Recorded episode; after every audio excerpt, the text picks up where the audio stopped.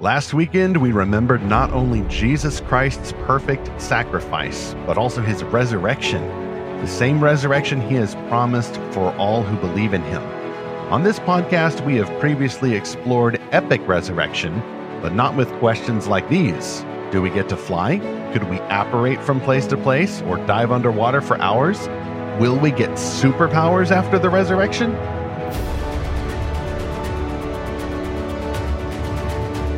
Welcome back to Fantastical Truth, the returned podcast from lorehaven.com in which we explore fantastical stories for God's glory. I'm E. Stephen Burnett, the publisher of Lorehaven, looking forward to my own resurrection, and I'm also the co-author of The Pop Culture Parent. And I'm Super Zach Man, but my alter ego is Zachary Russell, and this is episode 157. Will we get superpowers after the resurrection? Zach, my quick answer to that question is no, probably not. But that doesn't mean we won't get to do supernatural things in the new heavens and new earth. Boo, bummer. My answer is yes. So this will be a Okay, good so debate. because we're still on the old earth, we're going to debate these things. But you know, even on the new earth, where I think we're still going to debate some things, uh, there's a lot of uh, misconceptions that Christians have shared, I think with good intentions about what life will be like in the afterlife. And one of those is that everybody will know everything. Somehow, uh, the verse about being known as we are known gets twisted into suddenly mortal human beings being gifted with divine only omniscience.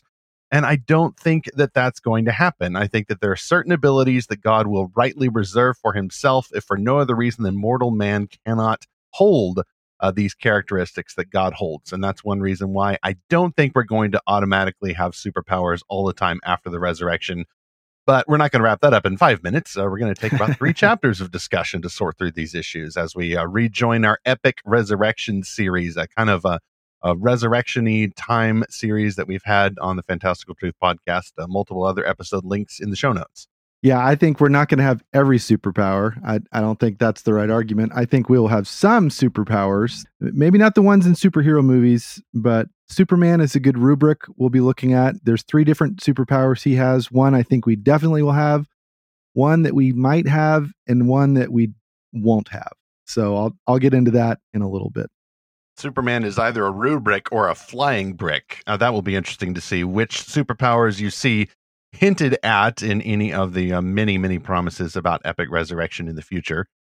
Our top sponsor is Enclave Publishing for this episode. Enclave Publishing, where worlds come to life. So it's not just uh, resurrected human beings who will come to life uh, to live forever in, as kings and queens under King Jesus in the new heavens and new earth, but we also got imaginary worlds coming to life. Enclave Publishing is built around the power of great stories which explore the boundaries of the imagination while championing powerful expressions of redemption, truth, and hope.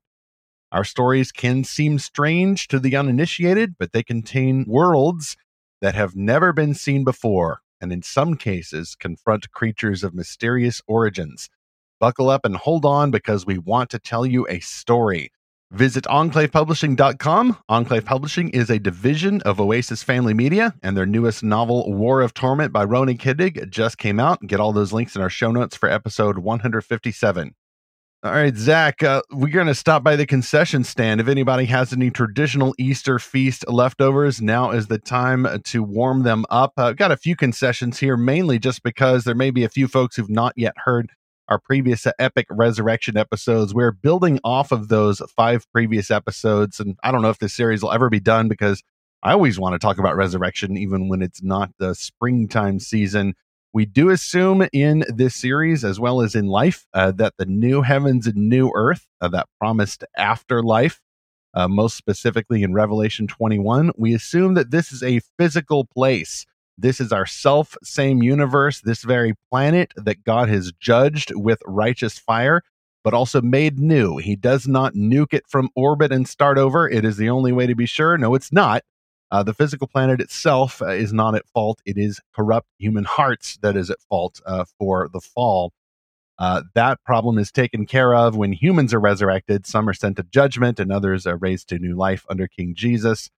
And by the way, we've heard a few comments after previous episodes that, wow, why are you focusing on this normal human stuff? You know, what about the wild and crazy, fantastical stuff? You know, you can't even really imagine what's going to go on in uh, heaven or new earth or whatever you call it. Well, I'd like to say that we try to stay grounded because the Bible tends to stay grounded, at least when it starts talking about uh, the prophesied kingdom in the future. So these normal elements are a starting point for biblical speculation. But if we're talking about how good it's going to feel to drink New Earth coffee, and you would rather talk about time travel, well, why not both? Uh, Isaiah 60 and some other Old Testament prophecies are talking about people harvesting grapes and lounging around with animals that used to want to eat you. Kind of normal, spectacular stuff.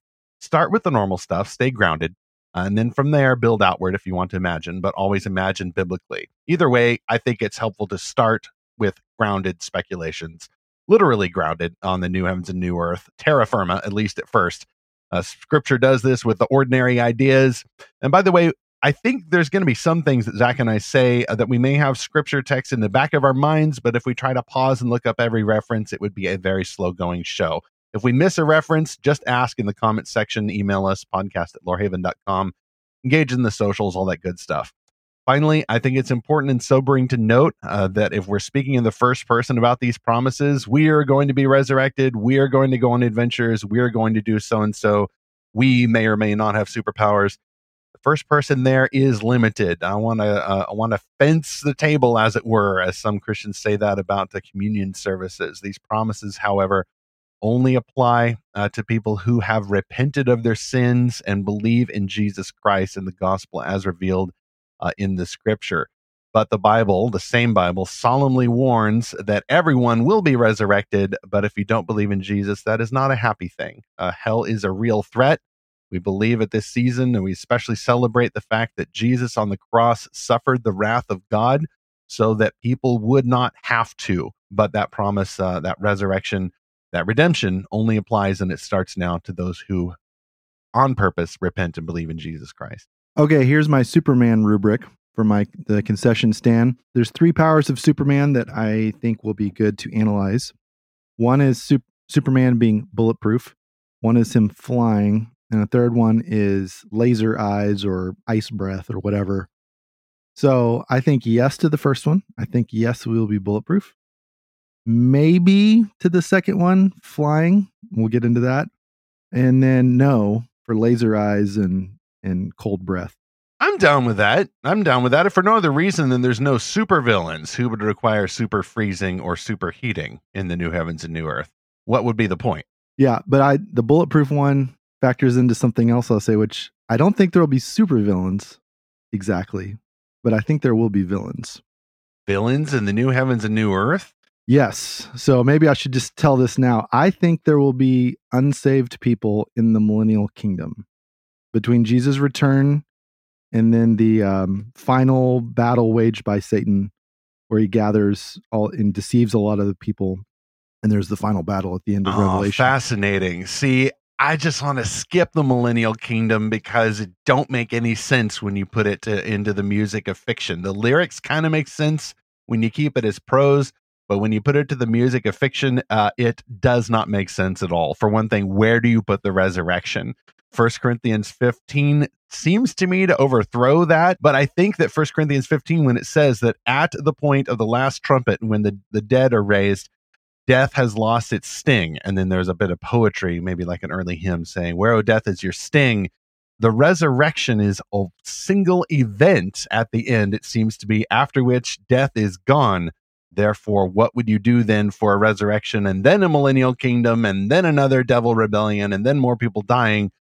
I don't know. I guess that goes into the concession stand uh, because I hadn't even thought about the millennial kingdom because I just kind of want to skip it. I think for us, death will go away. Absolutely. Death, death goes away for the Christian. But I don't think non Christians get eradicated when Jesus returns. All of them. Gotcha. Anyway. Gotcha. That could be, I mean, wow. Well, you know, Zach, we really do need to have like a show about the millennium specifically, what yeah. it is. You know, maybe we maybe we go out and drag in a few scholars in here. But what about the new heavens and new earth uh, specifically? Like what we we clear the tribulation if it's literal, we clear the millennium if it's literal. Don't cancel me. Good Christians have different views on these subjects. Clear all the stages. Uh, the devil is fully and finally defeated. Uh, he's in hell where he belongs. Uh, by the way, he's just the first tenant. Uh, he is not the owner of the place. Uh, the place called hell is made for the devil and his angels. Nobody's actually down there. Uh, running the slave mines or stabbing you with a pitchfork. Uh, everybody's suffering. Very sad. It's very just, though. Yeah, I, I, think after the devil is locked away, that's it. Evil is gone forever. Sin is gone that's forever. It. Exactly, yeah. exactly. So we dispense then with the uh, rather strange idea of, of resurrected saints with superpowers living alongside non-resurrected unbelievers who are just who, mortals. Who we rule over with an iron scepter. See, it's so strange. We, we become we it's become just, Iron Man or, it's just or Man bizarre. of Steel. it's just it's just bizarre though. Okay, so now that would be a very fascinating. Uh, okay, so so you YA authors out there, uh, you you Christian YA authors who want an original concept that uh, may kind of push the biblical limits. There you go. Uh, Christian superheroes in the new heavens and new earth ruling kind of like fascists, or so it would seem to the non believers who act like supervillains trying to overthrow King Jesus. Uh, and there's really no sympathy for the underdogs there. The superpowered beings are always right. That's, that's a hard story to write. Yeah. How yeah. exactly would you have Christian saints who never sin? Like, what, how would you even get a story out of that? Okay. So concession stand over. I'm full. Uh, Zach, if you're full, let's go to, yep. let's go to chapter one. We've gone all, all, all around the definition of resurrection here. Uh, we've talked about this in our previous epic resurrection series, but the point is worth defining. What do we mean when we say the word resurrection? The Apostle Paul is our go to on that one. I've already mentioned uh, 1 Corinthians 15. I've got a few verses here, but we can't read the whole chapter. Uh, it's a pretty long one, but worth reading uh, in its entirety. Uh, the Apostle Paul is responding to an invisible critic, and he says, But someone will ask, How are the dead raised? With what kind of body do they come? You foolish person! What you sow does not come to life unless it dies. What you sow is not the body that is to be, but a bare kernel, perhaps of wheat or of some other grain. But God gives it a body as he has chosen, and to each kind of seed its own body. For not all flesh is the same, but there is one kind for humans, another for animals, another for birds, and another for fish. There are heavenly bodies and earthly bodies, but the glory of the heavenly is of one kind, and the glory of the earthly is of another. There is one glory of the sun, and another glory of the moon, and another glory of the stars, for star differs from star in glory. So is it with the resurrection of the dead. What is sown is perishable, what is raised is imperishable. It is sown in dishonor, it is raised in glory. It is sown in weakness, it is raised in power. It is sown a natural body, it is raised a spiritual body. If there is a natural body, there is also a spiritual body. Thus it is written the first man, Adam, became a living being. The last Adam became a life giving spirit. But it is not the spiritual that is first, but the natural, and then the spiritual. The first man was from the earth, a man of dust. The second man is from heaven. As was the man of dust, so also are those who are of the dust. And as is the man of heaven, so also are those who are of heaven. Just as we have borne the image of the man of dust, we shall also bear the image of the man of heaven. I tell you this, brothers flesh and blood cannot inherit the kingdom of God, nor does the perishable inherit the imperishable. That's uh, 1 Corinthians 15 35 through 50 in the ESV. Uh, I'll note here just a few quick points. Uh, we're talking about bodies. Uh, that is the Apostle Paul's operative word. There's some modifiers there. Uh, and we do see some differences. The Apostle Paul is emphasizing differences between our bodies as they are now and the future versions of our bodies. But we do know what a body is. Paul is using that language on purpose. He's not saying you're a body now or you have a body or that fake C.S. Lewis quote, uh, you are, you don't have a soul, you are a soul, you have a body. Fake C.S. Lewis never wrote that. Uh, but that notion behind that, this idea that you're going to shed your corporeal form for some higher form of existence, a spiritoid, uh, some kind of a floating gas, uh, if you even imagine it, because then you start thinking, well, we're going to inhabit multiple dimensions and we're going to touch the face of God, and it's also spiritual. We can't even imagine it. The Apostle Paul doesn't talk that way. Now, notice here, Zach, he goes back to all this original creation language seeds and animals and birds and fish, and he's using a lot of uh, analogies. He's like, hey, you can see this in nature around you. This is stuff that God has already put in the world to give you an idea of what it's like. But then he says something like spiritual body, and in come a bunch of assumptions from a philosophy that Randy Alcorn is called Christoplatonism. Uh, this idea uh, that the real world is just a dim shadow, like barely a flicker of actual reality, which you can't really touch because it's just so real, it's not even tangible. I, I think that's put a lot of people off the idea of resurrection uh, and sent us into all these little rabbit trails about philosophy and analogy and other things that the Apostle Paul doesn't even mean to get into. Uh, the Apostle Paul is talking about our bodies that are natural now, meaning affected by sin. But when he says something like spiritual body, he's not saying your body vanishes into a puff of smoke and now you're just kind of a protoplasm. It's a new kind of body, a Holy Spirit powered body. It's being affected and driven by God in a way that we just cannot do now uh, because we are affected by sin. That's what he means too by flesh and blood. This is not so much about the nature of your material, uh, but the fact uh, that your flesh, your body, everything has been corrupted by sin. Uh, scripture just doesn't talk about us existing in some ghostly form or spiritoids or uh, much less some unearthly existence. Uh, planet Earth and its redemption are always at the heart of the biblical narrative. Uh, go to Romans 8 and certainly Isaiah 60. I don't think these are just talking about a millennial kingdom. Then everything goes poof in order to get transported to a heaven dimension forever and ever. Any millennial kingdom uh, is the early version of the new heavens and new earth and and scripture is very clear in revelation 21 through 22 about this being a physical place with real people walking on it with physical feet probably bulletproof certainly upgraded in many ways uh, physically and spiritually but not vanished into ghostly spiritoids. The easiest way for me to make sense of this is right now we are embodied souls that that is we are a flesh and blood body wrapped around a soul. But I think at the resurrection, it reverses. We are a spirit wrapped around a body. and so we are still embodied souls that fundamentally we don't change, but it's sort of like the order or the shell or whatever that that I think of that change. And I'm I'm saying this kind of metaphorically, but that's the only way I can make sense of it is that we will have an imperishable body. Well, how in the world does that happen? We're, we're still going to have flesh and bone, flesh and blood, and, and by the way, just a short tangent here. I'm very, very familiar with the teaching of Mormonism, which says that when we're resurrected, we have a body of flesh and bone, but not flesh and blood. And we are not saying that here. I don't know exactly the composition of our body, but I do know that Jesus ate fish. Pretty sure you need blood in your body to digest a fish when you're resurrected. So I think we'll still have an identically functioning body, but there's some new characteristic of it. And that's why I say it's instead of a body wrapped around a soul, it's a soul wrapped around a body, sort of like a force field. Because how else would biological matter be imperishable?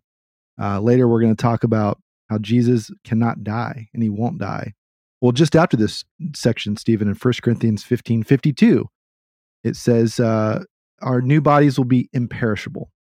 And later on in Romans 6, 8 through 11, it talks about immortality, that we'll have an immortal body, uh, just like Jesus. And, and by the way, that's my big assumption here is that as Paul talks in here and in Romans and elsewhere about the new body that Jesus has, that we will have the same type of body. There will be some subtle differences, but I think the immortality is probably the least controversial thing I'm going to say today. And that's why I get the fact that we're going to be bulletproof. I think it's because of that spiritual layer that covers or, or reinforces or something the biological layer that makes it invincible, essentially. Yeah, I, I think invincibility uh, is a natural conclusion, uh, if you'll pardon the word natural, uh, from the phrase imperishable. Nothing can kill you. Uh, that is certainly a superpower uh, that resurrected bodies are going to have. It is, in fact, you have to believe that uh, because of the Bible's promise. Uh, not only can nothing kill you, but nothing can injure you, nothing can maim you, uh, nothing can even make you blink if you don't want to, uh, if you're living in, in your resurrection body. And we'll, we'll get to more of that in chapter two. regarding the phrase uh, spiritual body, though, yeah, Zach, you're speculating about um, using words like force fields and metaphors and things like that. Uh, I don't know if it's so much about what happens to the human soul, which is something spiritual, and I don't even know then if you could speak of that in relation to a physical body.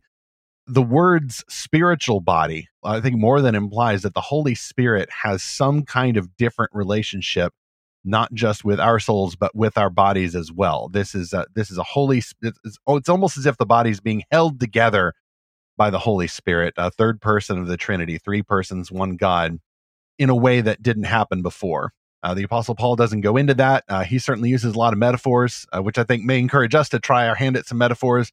Only difference is the Apostle Paul, Christians believe, is inspired by the Holy Spirit to write this stuff, whereas we can only guess at some things. And of course, there's some guesswork uh, going on here, uh, as well as with uh, Randy Alcorn, one of my favorite authors, who wrote a book called Heaven, which is not so much about heaven, but also the new earth. He's explored a lot of misconceptions that Christians have about the resurrection. Uh, and in an article called "The Spiritual Body: colon a Real Body," uh, he writes, "quote When Paul uses the term spiritual body in 1 Corinthians 15:44, he is not talking about a body made of spirit or an incorporeal body. There is no such thing. Body means corporeal, flesh and bones. The word spiritual here is an adjective describing body, not negating its meaning. A spiritual body is first and foremost a real body, or it would not qualify to be called a body.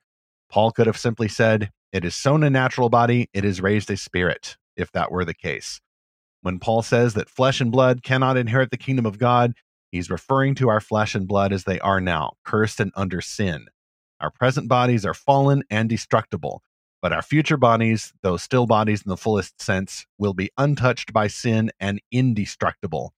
They will be like Christ's resurrection body, both physical and indestructible. End quote. Get that link in the show notes.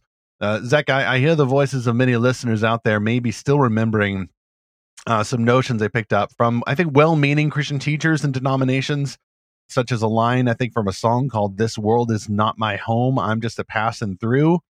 I think if you were going to be raised to be a spirit in the future, yeah, you, would just be passing through. Your true home uh, is some uh, beyond space location uh, uh, I almost, you know, pick, try to picture it. It's like floating out in a nebula somewhere, uh, just some some void void ether uh, type thing. Uh, and that's just not something that Scripture uh, talks about. Uh, that is something I think that uh, we imagined maybe trying to be more spiritual than God, or maybe we picked it up from a, a false, uh, fake Christian religion somewhere, or even got uh, a bit of um, a new age teaching or buddhism that acts like you're going to be dissolved and then you're going to become more powerful because you are without shape uh, you're at one with the universe or something. You know just assuming the best here I, I think that what most people mean when they say that is that this current life is just a temporary chapter in our, our existence. The next chapter where we will be in heaven is much better and and our life doesn't end at death Absolutely. Um, Stephen, I, I mean, and I'll just put my cards on the table. I was at a funeral this week, and so I was thinking mm. quite a bit about this uh, yesterday. But I, I think that's also not the last chapter because we see in Revelation 19 Jesus returning to the earth with the saints and people given their resurrected bodies to rule on the earth. But yes, there is a chapter in between where we are in bodiless form in heaven as souls but the interesting thing is when you look in Revelation, and John has the vision of the saints who were martyred for their faith, but particularly the ones who were beheaded in the tribulation period, which is time travel in a sense. It's that's another thing. But he was able to recognize people. So they weren't just blobs of light floating around. They they still had physical form, albeit just in a spiritual form because they didn't have bodies but yes, that that is a temporary chapter. That's chapter two in between chapter one that we're in now, and then chapter three when heaven comes to earth and we are here physically, but immortally. Yeah, preach it. Absolutely. Christians now who have died uh, do not have their bodies, but they're looking forward to them.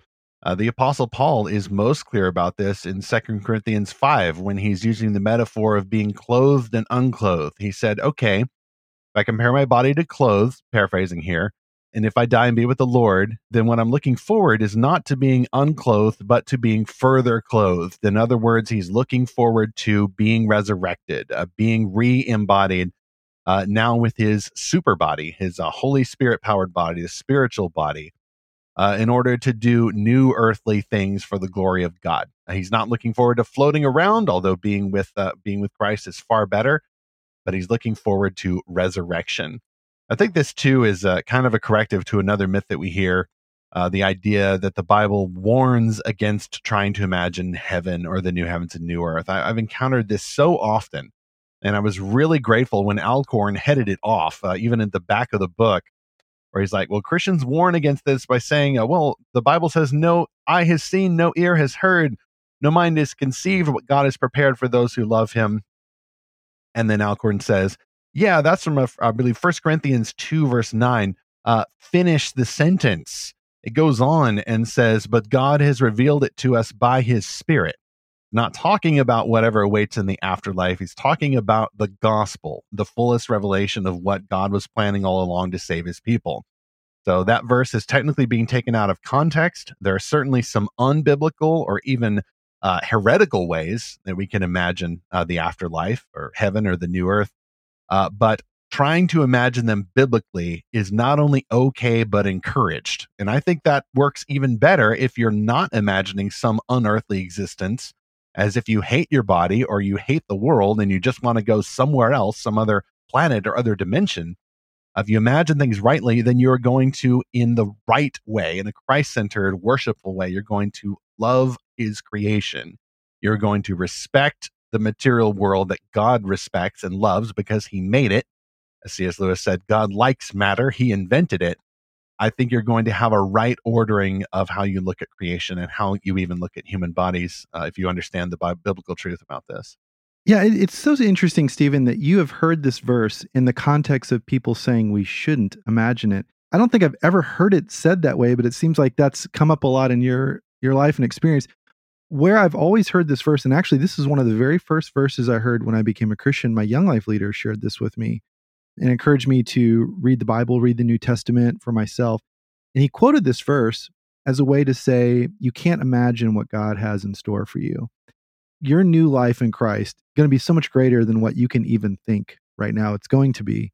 And I think that's okay as a as sort of an encouraging word. I, I think it's a little sentimental now that I look at it because if you look at this verse in the my favorite translation, the CSB Christian Standard Bible, which was translated from the original manuscripts, it says, "What no eye has seen, yep. no ear has heard, and no human heart is conceived. God has prepared these things for those who love Him. Now God has revealed these things to us by the Spirit. There you go. Amen. The Spirit searches everything. So I, I think the way that it sort sentence. of clarified that, mm-hmm. yes. So there, there's a reference here to Isaiah 52 and 64 what Paul is saying is what the prophets could only get a glimpse of. You know, what Isaiah couldn't conceive of and what he certainly never saw. That is what we are experiencing now. Exactly. Exactly. Uh, it's the, the text is emphasizing the completion of something, the resolution of a plot. Uh, not an open ended uh, story that we don't know the end of. It's not uh, emphasizing that there. And it's certainly not warning uh, against trying to imagine uh, this sort of this hush hush, don't talk uh, censorship about biblical speculation about the new earth. that's, yeah, that's certainly not a founding principle at Lorehaven or this podcast. So we feel free to imagine. we feel free even to speculate so long as we start with biblical texts uh, rightly uh, taught and biblical hints drawn from across the scripture. So we'll go into that territory just now. I warned at the top of the show that yes, uh, Christians look forward to resurrection uh, to reign on new earth, but uh, non believers face a more sobering future. And that's more than hinted at in our second sponsor, Infernal Fall by Brian Timothy Mitchell. The Infernal Fall audiobook is out. And to celebrate, Descendant Publishing is giving away 100 free codes through Spotify. Enter the giveaway before July 7th at briantimothymitchell.com for a chance to hear James L. Rubart narrate Brian's debut novel. In this modern twist on Dante's Inferno, Daniel Strong is ready to propose marriage until he falls into hell, where a demon plans to take him from the valley of the fiery mountain through the city of Grayton and on to Satan. Another spirit wants to save him, but to escape, Daniel needs to get right with God. While hell feeds his rage, the engagement ring in his pocket reminds him to never lose hope. We've got all those purchase links, and you can learn more information about Infernal Fall by Brian Timothy Mitchell in our show notes for this episode 157. Zach, uh, some emphasis in that story on Satan. Uh, I remember Alcorn actually speculates that one villain we could blame for some deceitful teaching or some of the don't talk about it expectations among Christians could be the devil. Uh, Randy Alcorn says, you know, who benefits from Christians not looking forward to heaven or even feeling a little scared about the subject? or maybe even perish the thought, liking their lives on earth more than the new life that God has promised for his people? Randy Alcorn asks, who benefits? Well, it's probably Satan.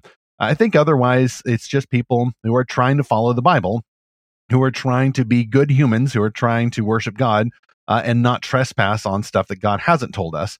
But there are things that God has told us, and it's perfectly fine to walk thereon. Chapter two of this discussion, speaking of walking, is how will resurrection bodies be perfectly human? That's the normal stuff I was talking about earlier. I, I came up with this phrase, perfectly human, to emphasize that we will still be human beings. We won't have wings like angels, I, I highly doubt. Uh, other than being imperishable, indestructible, I think if you saw a person who had been resurrected, uh, at first they might look very normal, especially if you're resurrected too. Do they glow? Do they have a, a halo effect? Yes. I don't know. Okay, Yes, yes. we'll glow.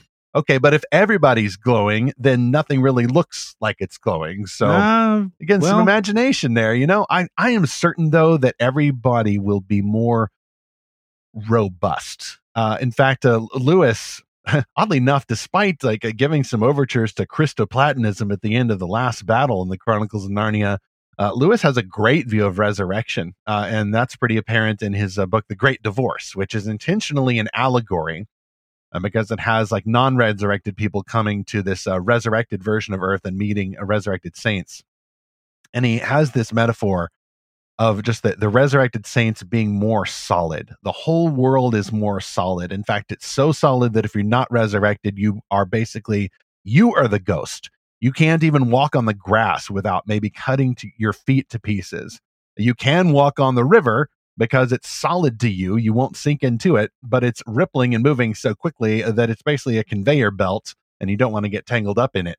A lot of imagination there. But I use the words uh, perfectly human to mean that we are perfected humans. Before we start talking about superpowers or even our imperishable nature, um, as you were saying earlier, Zach, we're we're human beings. We're still going to do human stuff, and it uh, is still though a super version of what we do now. Like for example, alive human beings now can live for a fixed length of time, whereas in the resurrection we'll be living forever. Uh, today, human beings can enjoy food and drink. As you mentioned, Jesus ate fish in his perfect resurrected body. Uh, but in the future, I think we're going to be able to also enjoy food and drink. We just won't have any of the problems associated with that, whether it's temptations about food, drunkenness. yeah, we're not get drunk. drunkenness. Certainly not. It'll all be synthehol. or it will be, or mm, here's another topic, or it will be real, but no one will be tempted toward drunkenness. Nobody will feel anything more than the joy of the Lord for real. But certainly talking about food, will there be pizza in the new heavens and new earth? Oh, what an unspiritual question. No, I, I don't think so. It'll just be the best pizza ever. It would be almost like the myth about eating fairy food. Once you eat fairy food, you can't eat real food. I don't think that that is specifically mentioned in scripture, but you know that there will be a feast of some kind. There's the marriage feast of the Lamb. Why should that not be literal? Why should that not be ongoing? Uh, the Old Testament prophecies are talking about people harvesting grapes and things like that. Certainly a, a reference to some kind of beverage there. We'll be able to enjoy food without temptations uh, or without uh, illness or allergies or anything like that. And whereas today we are subject to futility in our lives, just like creation is, it says in Romans 8, in the new heavens and new earth, in our resurrected bodies, we will have purpose. That's one thing. It's so such an ordinary thing, Zach, but I really look forward to just no loss of a sense of purpose ever. No boredom, no confusion. You will wake up every day and you'll know exactly what it is you're supposed to do to Will you go to glorify sleep, King though? Jesus. I don't. I don't think. Oh, sleep. absolutely. No, ab- why, why why should there not be sleep? I think he- here's here's where I here's where I go with this. Generally, if Adam and Eve would have done it in the Garden of Eden, and it's not therefore a sinful thing, then I want a clear and direct scripture that spells out the exception.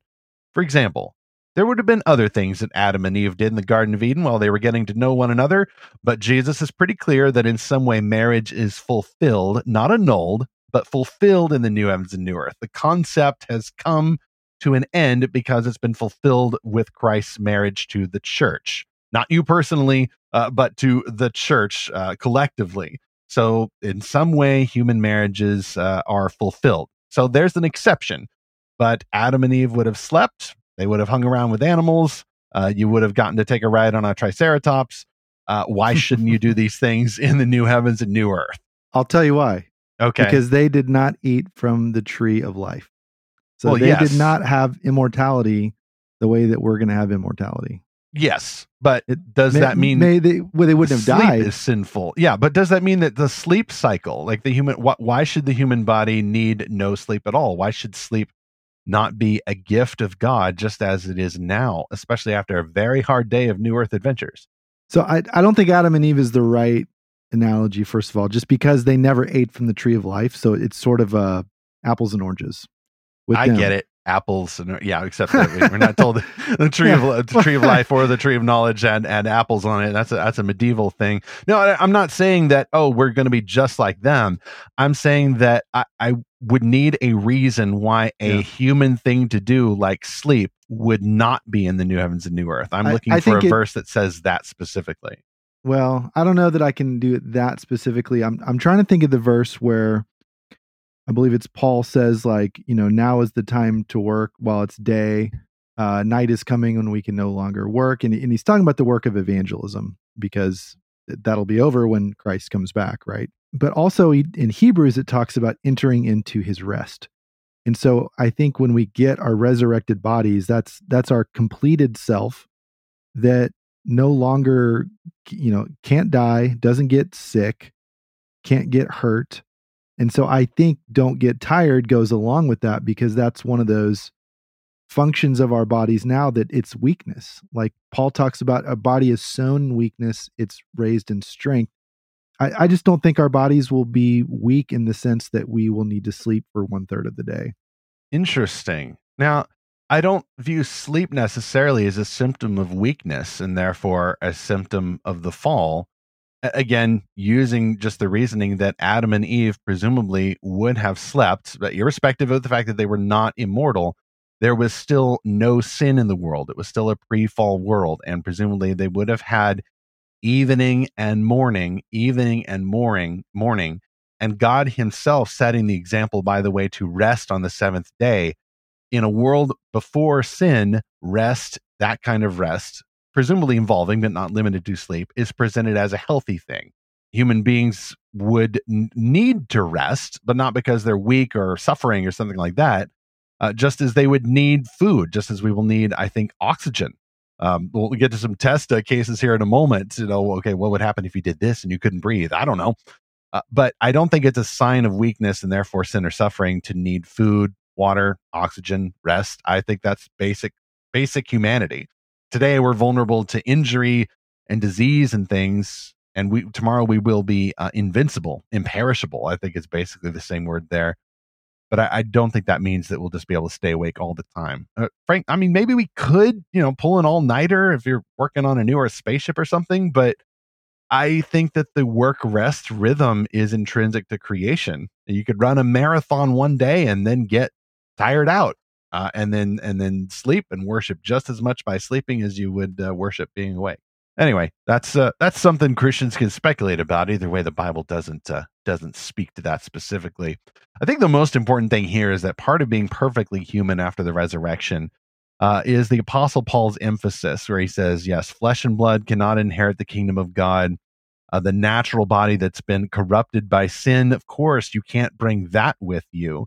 The most important part of resurrection is that today we are subject to temptation and sin, but tomorrow we will be perfect. That being imperishable means that everything sinful, every temptation, and every result of sin, uh, like suffering and illness and mortality, all of those consequences are removed uh, you are now perfected to be like Jesus. Now, I guess we'll get to that in a moment, Zach, because I don't know if we'll be Yeah. able to do everything Jesus can do, uh, because I think we are limited to God's communicable attributes instead of his incommunicable attributes. Well, I, I think this resistance to sin is, we, we shouldn't understate that because that is a kind of moral power that we don't have now. I mean, that is a superpower It is. to be able to completely forever resist temptation. Praise God. We will not sin ever again in our resurrected bodies. Also, bonus, there's no temptations either because the devil's Yeah. down in hell and he's never coming back out. yes. Although, again, I'm we're, we're thinking about different phases of the new earth. Like I'm thinking about the millennial kingdom you're thinking about after that. That's fine. But I, I think the real key to understanding this is 1 Corinthians 13 12, where Paul says, For now we only see a reflection as in a mirror, but then face to face. Now I know in part, but then I will know fully as I am fully known. So I, I think we will have some kind of supernatural knowledge. Maybe not, I, I don't think we'll have omniscience, but I think we will have all the knowledge we will need to see everything clearly and also the new body that's not tempted to not ever fall again to one of the devil's schemes. And that's incredible. I mean, just that in of itself is is amazing to think about. Yeah, that's the superpower we know we're going to have. Uh, I, I, would say not even resistance to temptation, but we are temptation proof. Yeah, immunity. That's that's more what I'm saying. yeah, saying. Exactly. Yeah, yeah tempt, sin immunity. Uh, our our immune systems will be Holy Spirit powered in a way that we were only training for now. Uh, it's not a water resistant watch; it is a waterproof watch. That cleans up a lot of the issues there just knowing that yes we we are not only imperishable physically but imperishable spiritually. Okay i do want to go back to something I, I, said earlier about yes we will glow in heaven. So this is an interesting little tangent here. This comes from uh, robert j. Morgan. We'll link this in the show notes uh, he worked with the billy graham crusades and he says uh, we may have a luminescent quality to us in 1 corinthians 15 uh, Paul talks about one of the differences being uh, of our spiritual body, their glow and their glory. We see hints of this in Exodus 34 when Moses spent time with the Lord and he came back down. People couldn't look at him directly. He was shining and he had to like wear something to cover that. In Luke 9, Moses and Elijah appeared on the Mount of Transfiguration and Jesus was also changed and they were, you know, luminescent to where Peter, James, and John like couldn't look directly at him in uh, Acts 9, Paul uh, sees Jesus and he's blinded by it. Now, again, that's a quality of Jesus. We may not have that same quality, but in Daniel 12 3, it says about the resurrected saints, those who are wise will shine like the brightness of the heavens. And in Matthew 13 43, it says, Then the righteous will shine like the sun in the kingdom of their Father. And indeed, in Revelation 21, we see that in the New Jerusalem, it will not need the light of the sun and the moon. That doesn't say yes. that there will be no sun and moon and stars, that we won't need it because the glory of the Lord will shine there. Well, how does the glory of the Lord shine? It shines through his saints. And yes, I think there will also be some iridescent quality or something where it, it, his glory is just everywhere visibly. But I think also he will shine through us. And I think we're, we're going to be our own sort of flashlights kind of kind of walking lanterns in a sense. And the funny thing about this, Stephen, is I was thinking back to that Disney movie from the early 2000s, Sky High, and there was a uh, sidekick in there named Zach, which is awesome. He's also very tall, but he's blonde and he wears these neon yellow clothes and he's like, "Oh, I've got this awesome superpower." And everyone's like, "Well, what is it?" He's like, "Just wait till we turn off the lights or just kind of cup your hand around me." And they're like, "What?" He's like, "I glow." he's so excited about it. And it's like the lamest superpower until they need it. And they're crawling through the ductwork or something. And they're like, oh, now we can see. Thanks, Zach. And like, it's just so funny. Uh, just like this minor superpower. But I think that is a really important thing. I'll put this in the maybe column. I don't exactly know how that'll work, but I think that we will have some sort of quality to us, uh, some sort of luminescent quality. I agree with that. And I think it'd be kind of funny then if those medieval artists who were always putting halos all over everything uh, ended up to be correct in a way. Now, that there's nothing in scripture that even talks about angels having halos uh, that I can remember. Uh, you may have certainly a, a glowing light effect, uh, certainly with the, with the creatures around the throne. And that may be another hint uh, that beings who are now being uh, made for eternity to worship Jesus have some kind of luminescent quality to them. So I wouldn't be surprised at all uh, if that's one of our other superpowers, if you can call it a superpower, because everybody will have it. But then again, everybody will be immortal. So what was super before uh, is now completely normal. It's just part of being perfectly human. Uh, I wonder though, Zach, I've got a few challenges here because you can imagine, because this is a new heavens, and new earth, a physical place uh, with physical high places and physical low places, and places that are watery and places that are dry. Uh, what would happen then if you were in a resurrected body and you just decided, okay, I'm gonna I'm gonna see how far I can push this video game, and I dive underwater. What if I try to breathe in the ocean? What's going to happen? I don't know. You can teleport out of there. That's what you'll well, of do. course. Uh, well, it'll say you have you have you have gone too far in the game map, and you should turn back. If you don't turn back, you're going to uh, reload at your last saved point. Uh, I don't think that our divine programmer is going to have such a small open world as that. Uh, everything will be accounted for, every possibility. Uh, you may be greatly amused. Does an angel suddenly arrive to fish you out and say, naughty, naughty? Well, of course not. You can't be naughty. It's the new heavens and new earth. Will you just breathe in the water and turn into a fish? I don't know. Uh, I, I just, I don't know, but there's got to be some kind of explanation other than you suddenly ceasing to be human uh, whenever you do something that will kill a human it seems weird to think of you suddenly developing gills at that very moment and it just it messes with the human yeah. nature i think that limits in the human person are a good thing not a bad thing yeah i don't think we can shape shape shift into other animals like uh, my favorite childhood movie from disney uh, the sword and the stone where uh, king arthur and merlin turn into fish and they swim around or they turn into squirrels and climb around i, I don't think we're going to be able to do things like that it would be a loss of glory for one thing. Human beings are unique being made in the image of God. I think though, if if we fall into the ocean, I, I do think actually we will be able to teleport out. I think there's some hints of this in Luke 24 when uh, Jesus is walking with the disciples on the road to Emmaus, and he's in disguise, and so that's another aspect is that maybe we can disguise ourselves. And it says their eyes were opened, and then he disappeared from their presence. So, and then in John uh, 20, 19, uh, Jesus appeared to them with, with the doors locked. It's not that he walked through walls, he just teleported through the wall. So I, I think that's going to be one of our superpowers, possibly. Uh, again, this is in the maybe column. I don't know that we'll have all the same powers as Jesus, but we did see Jesus using this power of teleportation. But also in Acts 8, uh, when Philip met the Ethiopian explained the gospel to him, baptized him, it says the Spirit took him away. Now, maybe that's just kind of narrative summary, like, oh, and then he just kind of left. But it could also be some kind of supernatural means of transport where he was just taken away. I'm from the supernatural means of transport there because it's a very specific scenario. And I think, by the way, the very specific scenario might address some of those things. Again, I'm on the pro perfectly human side where human limits are good. Uh, you are unlimited to be a limited human, uh, which I think might might push back in a friendly way against uh, some of the over speculation that whatever Jesus did just after his resurrection, we're going to get to do too, uh, just for kicks. Uh, but I'll get to that in a moment. First, let's go to our final sponsor for this episode. It is the Realm Makers Conference. They've been running over 10 years now, the Christian led organization Realm Makers. Hundreds of writers who create fantasy, science fiction, and other stories will join this organization for its 11th annual conference this July 13th through 15th in St. Louis, Missouri. Authors can register at realmmakers.com for the event. You can choose to attend in person. It's at the Sheraton Westport Chalet Hotel in St. Louis or you can live stream the event on the dedicated Realmsphere social network, says co owner and CEO Rebecca P. Minor. We at Realm Makers have enjoyed the privilege for over a decade of connecting Christian creators to one another and to opportunities in the publishing marketplace. We're not just about bringing expert faculty to the conference for teaching, although that's one of the pillars of what we do.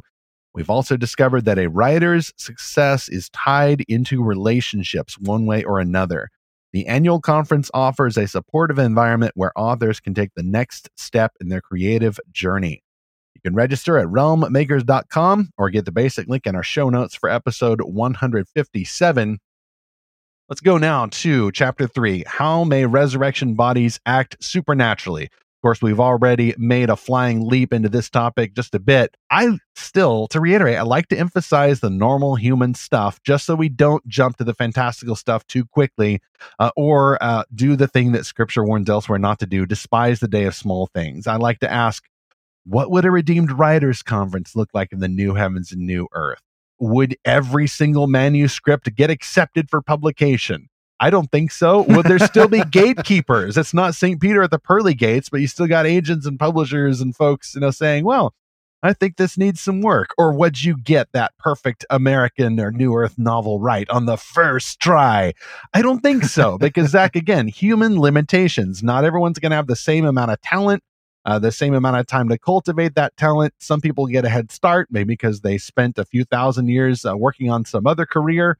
Uh, others will have more natural talents. There's human limits here, just like you can't dive underwater and automatically start breathing oxygen. Uh, so you can't automatically become an amazing writer just by thinking about it. It's not a sin to be limited in some way. And therefore, it's not a sin for us not to be omniscient like God.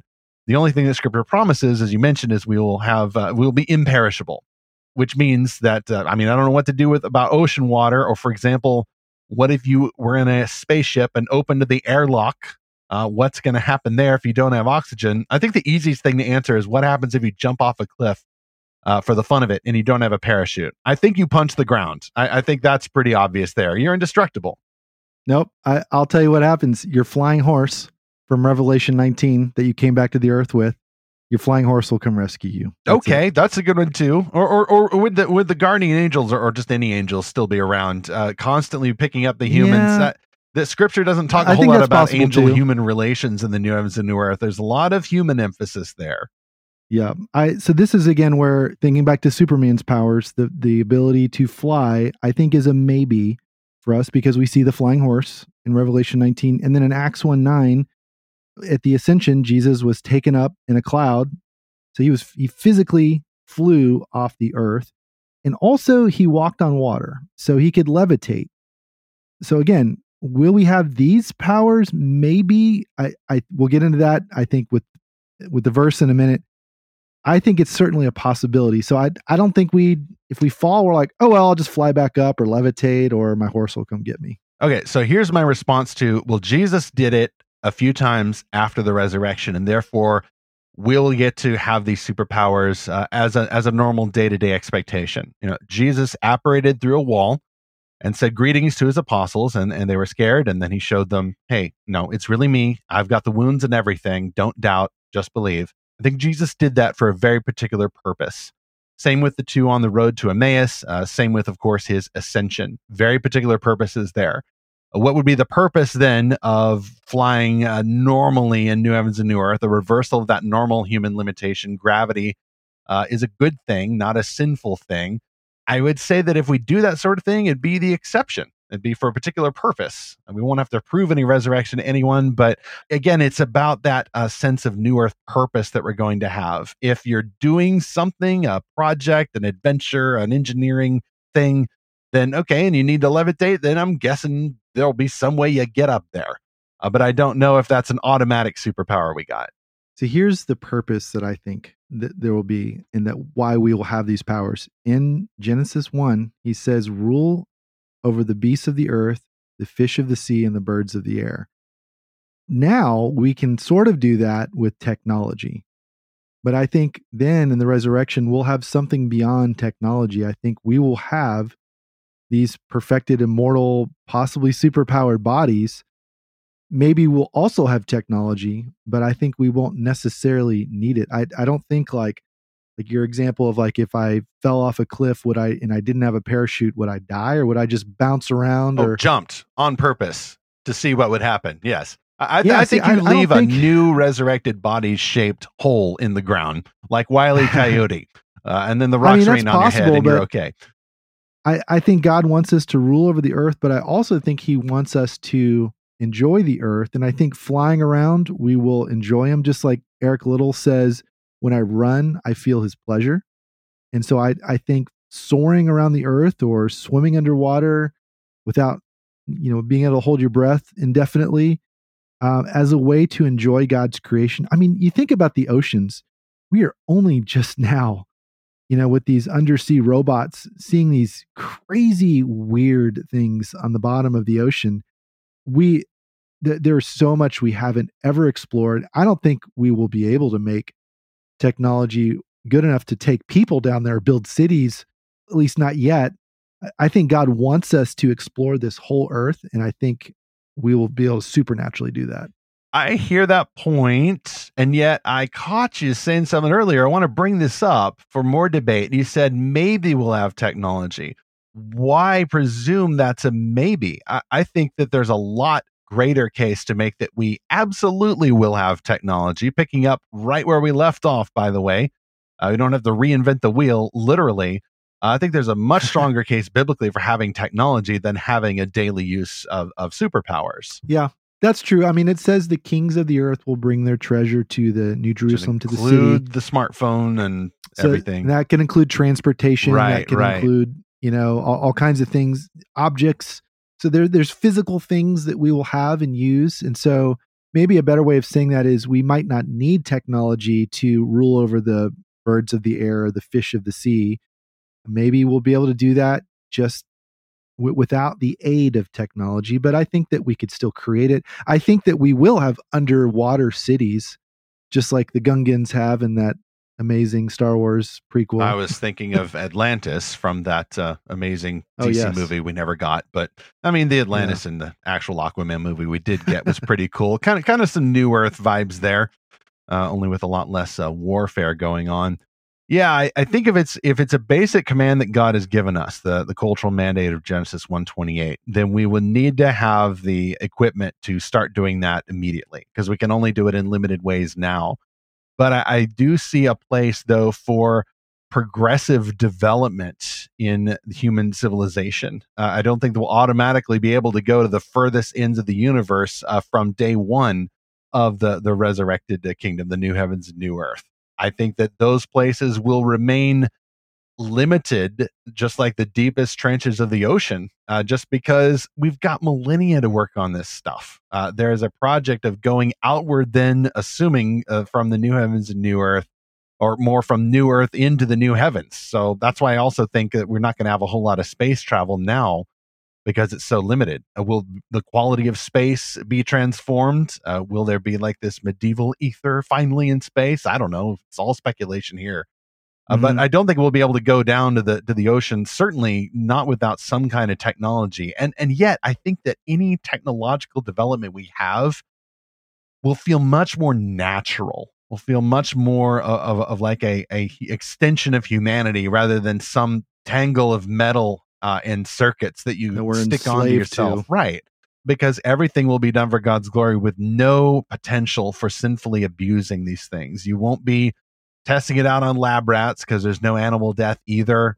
Uh, will be much, much, much smarter than ever. And of course, perfect scientific cooperation without any economic limitations either. So it, it almost seems then um, unnecessary to ask, I would say, about superpowers, just knowing that I am certain the technological enhancements uh, are going to be so quick and I think so natural that we may as well feel like we're getting superpowers anyway. All right. So First John 3 1 through 3 says, See what kind of love the Father has given to us that we should be called children of God. And so we are. The reason why the world does not know us is that it did not know him. Beloved, we are God's children now, and what we will be has not yet appeared. But we know that when he appears, we shall be like him, because we shall see him as he is. And everyone who thus hopes in him purifies himself as he is pure. Okay, so this is the verse, particularly that middle section, why I think we will have all the same qualities in our bodies that Jesus has currently in his body. Now, again, I don't think that's the same thing as saying we will have all the same qualities as God the Father, like omniscience, omnipotence, and so forth. But a lot of this goes back to St. Aquinas wrote about this. This goes back to an article I found from Voyage Comics by Matt Chicoine. I hope I said that right. And we'll link to this in the show notes. And St. Thomas Aquinas said that there's four qualities. This is in um, Summa Contra Gentiles 4. He says we'll have the impassibility, the subtlety, the agility, and the clarity in our in our resurrected bodies, the same as Christ. So impassibility is incorruptible. That's what we talked about. Immortality. We'll have subtlety is also phasing, the ability to move through matter, like Jesus walked through the wall or teleported. Agility is like super speed. So that's how Je- Jesus leaves them suddenly in Emmaus, or he walked on water. And then clarity is or brightness. That's like glowing. You know, this thinking goes back quite a ways, right? Th- this goes back to the the church fathers have thought about this. You know, they didn't have superhero comics or whatever, but this is a really good article that uh, talks about those possibilities. I think though the key is what he what John says. when he appears, we shall be like him. And in 1 Corinthians uh, 15, which we talked about, he says, In the twinkling of an eye, we shall be changed. So I, I think it's just he snaps his fingers and and we have that same body that Jesus has with the same types of powers. I don't think you can get that idea from this verse or this text for one simple reason. Uh, the preceding verses in First John 2 and then First John 3 4, right after this section, are specifically setting up the context of Christ's sinless perfection. So it's much more about hoping for a life beyond sin and beyond temptation, uh, being immune to sin, as we were talking about earlier. And that's what the Apostle John here is encouraging his readers to hope in. Uh, he's not talking so much about Christ's uh, d- uh, direct physical abilities, uh, intangibility, and whatnot, but talking about Christ's perfection. I think that when it says, we know that when he appears, we shall be like him because we shall see him as he is, think that's a reference to looking at Christ and being made spiritually perfect. Uh, we're immune to sin, we're immune to temptation. That's why the next phrase says, and everyone who thus hopes in him purifies himself as he is pure. So I guess we, we might have those characteristics of Christ, uh, either by exception or by a, a daily expectation. But I think this is much more about that final hope of sanctification. Yeah. I don't think we'll have all the same powers. Like, will we control the weather and be able to calm storms? I, I, probably not. I think that's kind of a maybe. I don't see that as a quality of Jesus' body as much as God's power over nature. So, and I don't think we'll have like telekinesis or, you know, we talked about shape shifting. I also don't think we'll have like offensive weaponry. Uh, like I said, laser eyes. I think that's in the no column. Now, again, I do think there is going to be this period where we will be ruling on the earth with Jesus, ruling over angels and ruling over unsaved people that remain after Jesus' return until Satan is locked away forever. And I think one of the powers that we'll have, and I think there's a very good support for this in scripture, is the ability to heal other people. Jesus gave that ability temporarily to his apostles when he sent them out two by two. They cast out demons, they they healed people.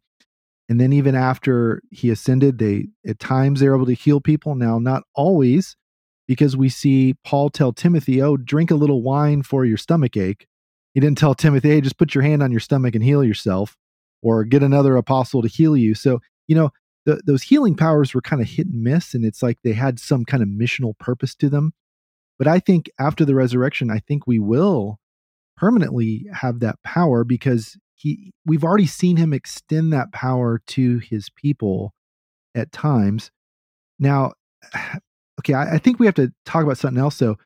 With with all these maybe powers, I, I, think the problem is we we project our current thinking onto the resurrection oh, think, oh, we'll just fly around for fun or heal people yeah. or or you know just do all these weird things just for the heck of it. Well, I, I, don't think there is for a heck of it. No, it's motivation in the resurrection directed. Uh, I yeah. don't want to say purpose driven, but it really will be purpose driven. There, your purpose right. is to fulfill the creation mandate to glorify Jesus. Yeah, so I, I don't think we can say, well, why would we have these powers and use them senselessly? I, I don't think we'll do anything senselessly, but I don't think that negates the ability to have these powers and use them. Okay. So uh, that's fair. And just to reiterate, I, I, I, I frankly, Zach, get weirded out by millennial, literal millennial kingdom discussion about ruling over non believers. I just, I don't see that emphasized in in scripture I, I, guess maybe i'm cheating here but that's why i just want to skip to the new heavens and new earth and not split the resurrection three ways till sunday uh, pun intended there. Um, the scripture seems to present resurrection as a final single event. Everybody gets resurrected all at once uh, whereas if you if you put a rapture which is kind of a resurrection before in the middle of the tribulation that's a resurrection stage one and then you have another one when Jesus physically returns to earth. at stage two. Then you wait a thousand years, have a devil rebellion, poof, all up in smoke. Uh, Armageddon 2.0 failed hard. Uh, task failed spectacularly. And then you get a resurrection stage three. Well, you just split it up into three stages. And that, uh, that doesn't even include what other weirdness uh, went on when the saints came out of their graves. A brief mention, I think, in the Gospel of Matthew when Christ resurrected. Uh, no, no, it's when he died. Actually, it's like people are coming out of their graves, and you get kind of the best kind of zombies going on. I don't know what to make of that. It's a weird part of scripture. So I don't deny that there's weird stuff in scripture, but once you really start adapting the, some of the millennial kingdom speculations to fiction, it just you just run into too many weirdnesses. But we're gonna have to save that for our for our millennium episode because otherwise this episode will go on for a thousand years. Any other closing thoughts? Uh, I guess I, am thinking. I mean, I already mentioned uh, technologies that could give us superpowers, which I, I like. That it kind of resolves things. Uh, we get to fulfill the creation mandate. We're you know making technology is a good human thing to do just like having limits like sleep and needing food and drink uh, and the company of other people like that is a human thing to do i wouldn't even want to talk about it a, a, like a limit it's just the way that we're made i think the other thing that we we disregard is the fact that there will still be miracles in the new heavens and new earth like i'm talking about baseline human stuff but when could you get a miracle you know i i have no doubt that those will be daily but with purpose as well uh, whether or not it involves a direct intervention by jesus or uh, angels or something. Like either way, we're going to have the supernatural world coming to life every day. But if it is just a matter of having a superpower that's intrinsic to your resurrection body, like I think that that could get inhuman pretty quickly. And I don't know if it's uh, that big of a case to be made that um, Aquinas or somebody uh, thought that that would be because there was a lot of Christo-Platonic assumptions that even early church fathers fell into. Uh, it doesn't mean they were wrong. Uh, it just means that uh, maybe they weren't thinking about things as physically oriented as they should have. I think the most important thing here is that whether normal or superpowered, uh, resurrected saints will be indestructible, immune to sin, will still be human, perfectly human, and will at least be like Jesus in that we are like him, perfected spiritually, and any gifts that God gives us, uh, spiritual or physical, we will have whatever we need to glorify him and spread his kingdom, not just on new earth, uh, but into the new heavens. Thinking about these things is really fun because in the world, we see governments and scientists trying to recreate these sort of things. It's sort of a, a false immortality. I, I came upon this really interesting document, Stephen. It's it's from the the Defense Intelligence Agency, and they looked back at these documents from the Soviet era where the um, these Russian scientists were trying to give people the power to shoot lightning out of their hands and, and heal people with uh, biological energy fields and all this weird psychic power kind of stuff. And the CIA was also dabbling in this. And, you know, I don't know if any of this has any basis in reality or if it's all just disinformation, sort of like spy versus spy kind of thing. But they, they certainly talked a lot about it. Uh, but nowadays we see this sort of same approach through genetic modification. We talk with Candace Cade couple episodes ago about her book Enhanced and this kind of future China where everyone uses uh, CRISPR gene editing technology. And nowadays, scientists think they can. This is an article from Big Think. They think they can uh, create unbreakable bones, incredible vision, super strength, uncanny flexibility, resistance to poison, super speed, perfect memory recall. Again, these are all things that Christ is going to more or less give us at the resurrection. And I don't think we'll be able to shoot lightning out of our hands, but would we really need to? You know, uh, is, is that what people think is powerful? You know, again, what I think is truly powerful is that complete immunity to sin, but also ruling the earth with Christ. Like he is going to rule the earth and we are, you know, sub rulers with him. It can't really get any more powerful than that. I mean, he's going to have complete control over all the affairs of man, and we're going to be part of his kingdom. You know, do we do we need unbreakable bones? To do, do we need all these other things like? Uh, so you know, I would just say we have to resist this temptation to think we're the only ones that can save ourselves, and we have to design and engineer these sort of immortality genes and and super powered you know abilities for ourselves we we don't have to worry about that like christ is going to take care of this in a much better way. Amen. I can't think of a better way to end. Amen times 10 well, here on old earth uh, we're still doing uh, less spectacular uh, missions uh, with the lorehaven project at lorehaven.com uh, just last Friday, uh, Good Friday actually, uh, we reviewed Mary Schlegel's epic fantasy novel Son of the Shield. And this Monday, past Monday, Elijah David has uh, his last article in the I'll Never Grow Too Old for Narnia series, exploring Lewis's last battle, which he says taught him how to long for resurrection's light. Uh, no matter how dark it gets on this old world, uh, the new world is coming. Uh, either this week or next week, we will publish that article from uh, newcomer A.D. Sheehan, who's writing about how Christians who feel media malaise can find buried treasure in older books. If you want updates for when those release or any of our Friday reviews or Tuesday podcasts, subscribe free, get updates.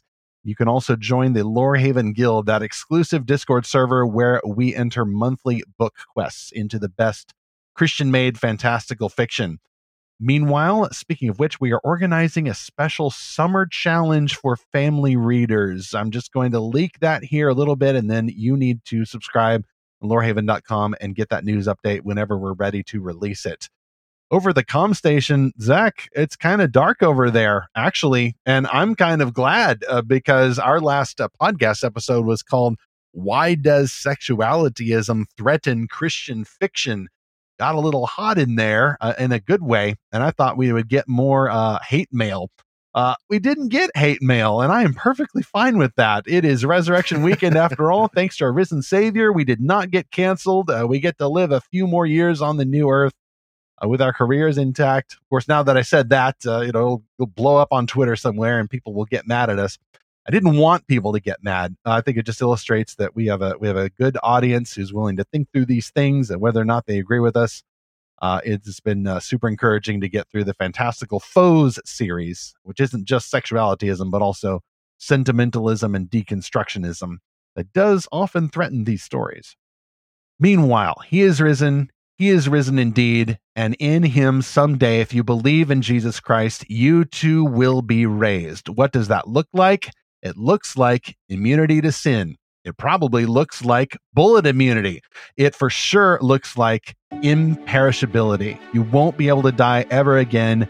Been there, done that. The old is gone, the new has come. Once again, we're looking forward to that hope, not just on Resurrection Sunday, but forever as we continue to seek and find His fantastical truth.